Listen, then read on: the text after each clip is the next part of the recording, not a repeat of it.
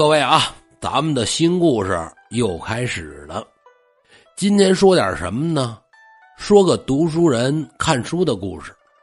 咱们之前的故事一说读书人看书，就得来女鬼、女妖精。有好些个听友啊，就发私信问我说：“说哈老司机啊，靖宇，说哈老司机，你净瞎白话。我看书都看到大学毕业了，也没说来个女鬼、女妖精啊。”我说呀，那就是你没好好的听故事啊。晚上看书的时候，要想来女鬼、女妖精，跟地点也有关系啊。古代的时候，那得在古宅、破庙、荒山这些地儿，晚上看书才能来女鬼、女妖精呢。现在这社会，这些地儿没有了。要想来女鬼女妖精啊，就得上 KTV 啊，跟 KTV 里边举本书，哎，从那一看，一会儿就进来一排女妖精。其实不看书呢，也能来女妖精。拿书主要是为了跟家里边好说，我晚上上晚自习去了啊，是吧？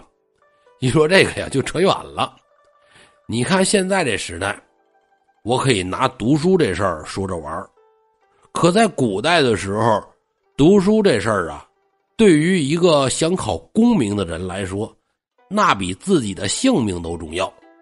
有的读书人一天到晚的说什么事儿都不干，睁开眼就是读书，什么种地呀、劈劈柴、生火呀、做饭呀都不会，百无一用是书生嘛。而且呢，形容书生弱，都喜欢用手无缚鸡之力。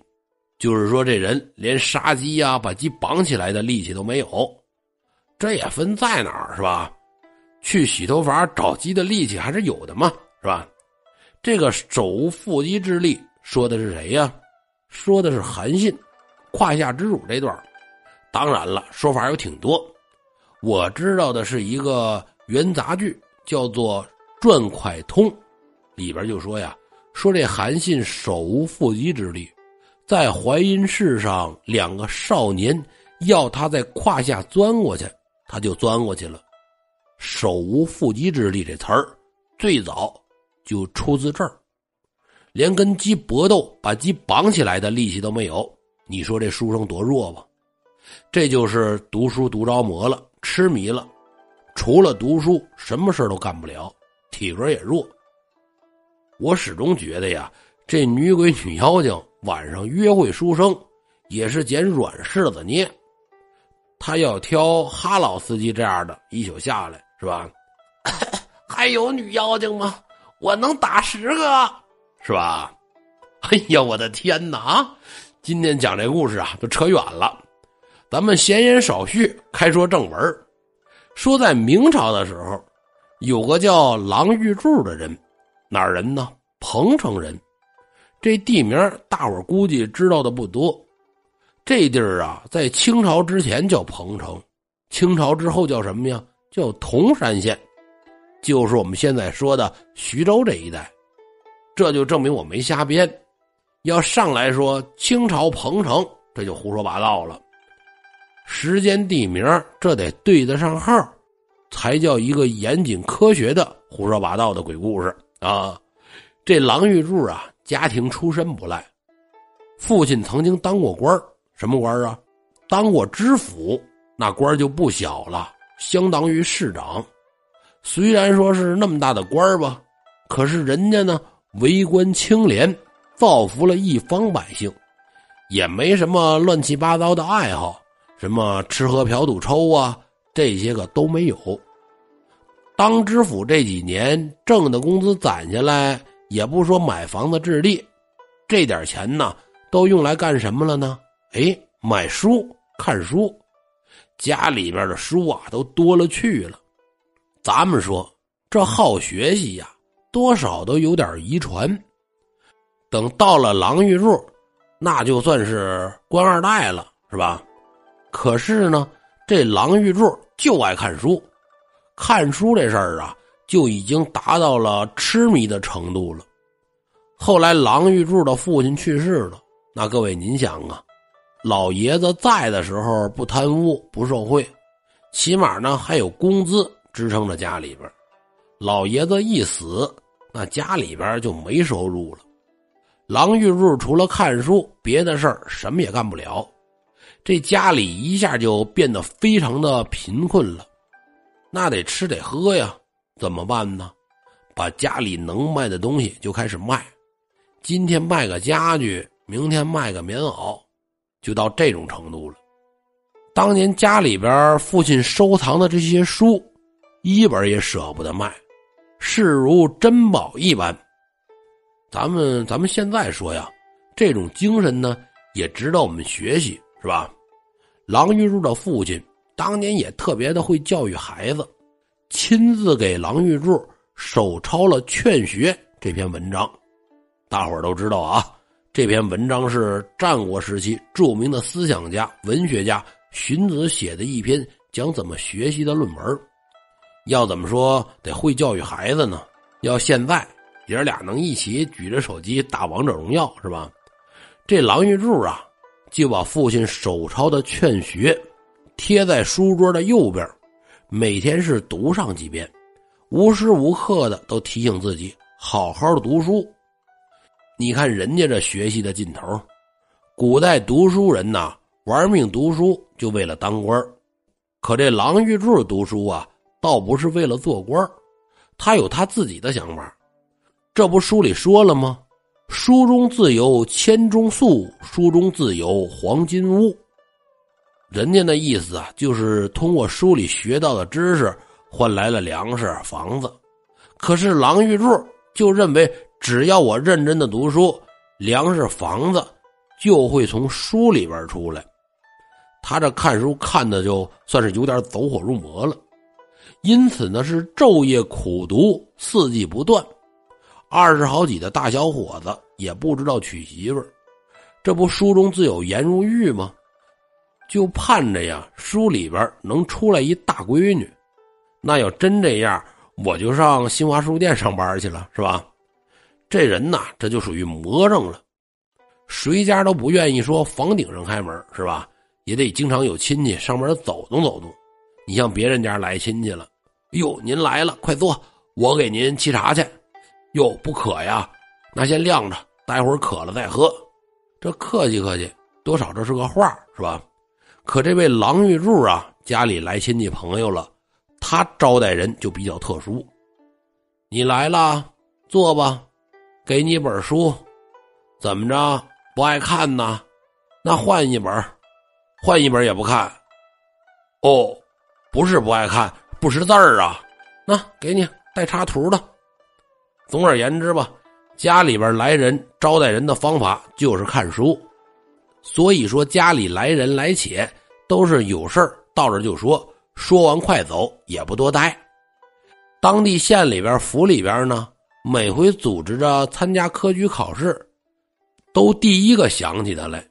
毕竟说他父亲呐。当过知府，口碑特别的好，都知道这一家人好学，所以说每回推荐考试的读书人里边啊，第一个就得是郎玉柱。可是回回去，回回都考不上。咱们分析啊，就是这郎玉柱读书读傻了，一根筋。别看说古代科举考试做八股文，可是啊，那得有考生自己的分析。书你背的再好，不会自己分析，那就是死读书。国家选栋梁，他不是选复读机，所以说肯定得落榜。反正这来来回回的考试，这一折腾吧，郎玉柱这会儿就到了三十多岁，家里边的亲戚朋友也都替他着急，再怎么着也忒该说个媳妇儿，养个孩子，传宗接代了。大伙儿都劝他。他也不着急，还跟人家抬杠。哎，你们呐，甭劝我啊！你们不懂，不是说了吗？书中自有颜如玉，只要我好好读书，我还愁没漂亮媳妇吗？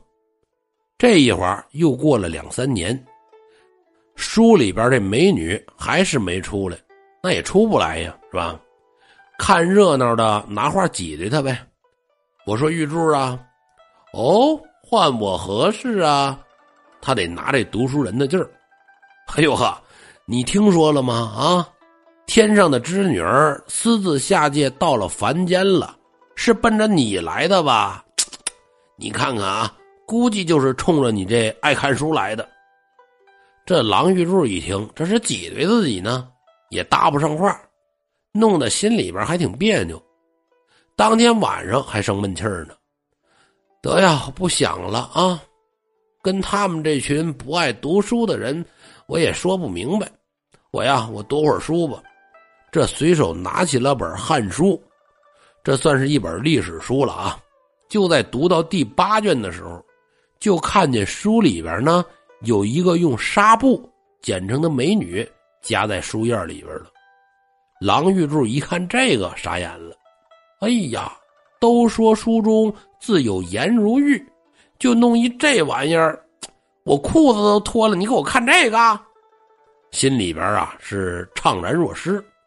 拿着这纱剪的美人翻来覆去的看，嗯，剪的还不赖，眼睛眉毛栩栩如生。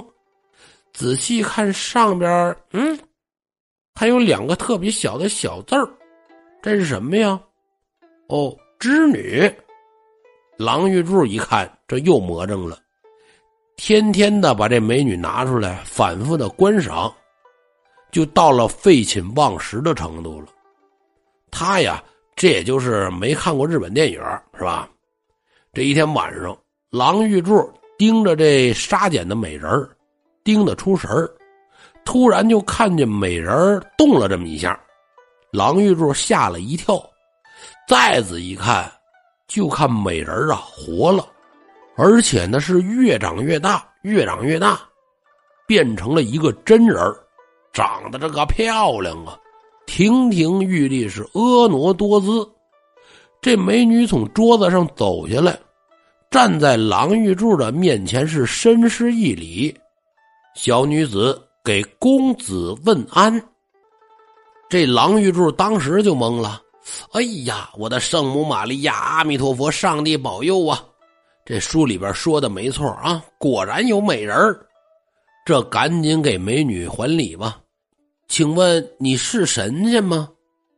美女看看郎玉柱，微微一笑。公子，你天天的看着我，我是不是神仙？你还不知道吗？我告诉你啊，我是书里边的神仙，我姓严，名如玉。啊，那那你怎么变成真人了？公子，你天天的看着我。我要不来一次，恐怕以后啊就没人相信书中自有颜如玉这句话了。郎玉柱高兴，哎呀，这是真心感动天和地呀！姑娘，这大晚上的来了，咱们干点什么呀？哎呀，公子，你说吧。要要我说，咱们咱们就看书吧。啊，大晚上的看书？嗯，是啊。你不是书神吗？上床看书，公子，你这话没毛病。于是啊，俩人当天晚上就上床看书了。我小时候啊，我妈就说我说看书看的啊，抱着书睡一宿。《聊斋》原文上说呀，这郎玉柱还真就是抱着书睡了一宿，什么都没干。后来我分析呀，他看书也没看多少，起码说就没看过插图版的《金瓶梅》，是吧？自此之后，这郎玉柱每到拿起书来看书的时候，这颜如玉就从书里出来，坐旁边看着郎玉柱。我这看书呢，你干嘛呀？我说你别看书了，你这么看书不行。哦，怎么不行啊？你不知道你为什么屡试不中吗？哦，你说说。那我告诉你啊，这叫死读书。别看说这些书你一个字儿不落的都能背下来，可是啊，你不懂得变通，不会举一反三，这就把书给读死了。你看看那些科举得中的读书人，哪一个跟你一样这么读书啊？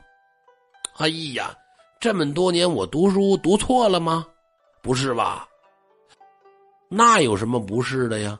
我告诉你啊，你要不听我的话，我就走。郎玉柱一听颜如玉要走，这算是把郎玉柱给叫住了呀。得，你别走啊，我我听你的还不成吗？嗯，这还差不多。郎玉柱嘴上这么答应了，可是读书啊，都形成习惯了，在屋里没事干，来回来去的溜达，溜达着随手就拿起本书跟那看，一看就入迷了。等把书看完了，这才想起来，哎呀，颜如玉说不让我看书，这赶紧把书放下，翻回头来再找颜如玉，没处找去了，跪在地上祷告：“你快回来吧。”我是刚才忘了，我都听你的，求了半天，颜如玉也没出现，这上哪儿去了？一琢磨，哦，我想起来了，他呀，他这是回娘家了，他娘家在哪儿啊？就是那本《汉书》。这郎玉柱把这本书拿出来一翻，果然就在书里边夹着呢。我求求你了啊，我错了，你快出来吧。你要再不听我的话，我就永远不出来。成啊，我都听你的。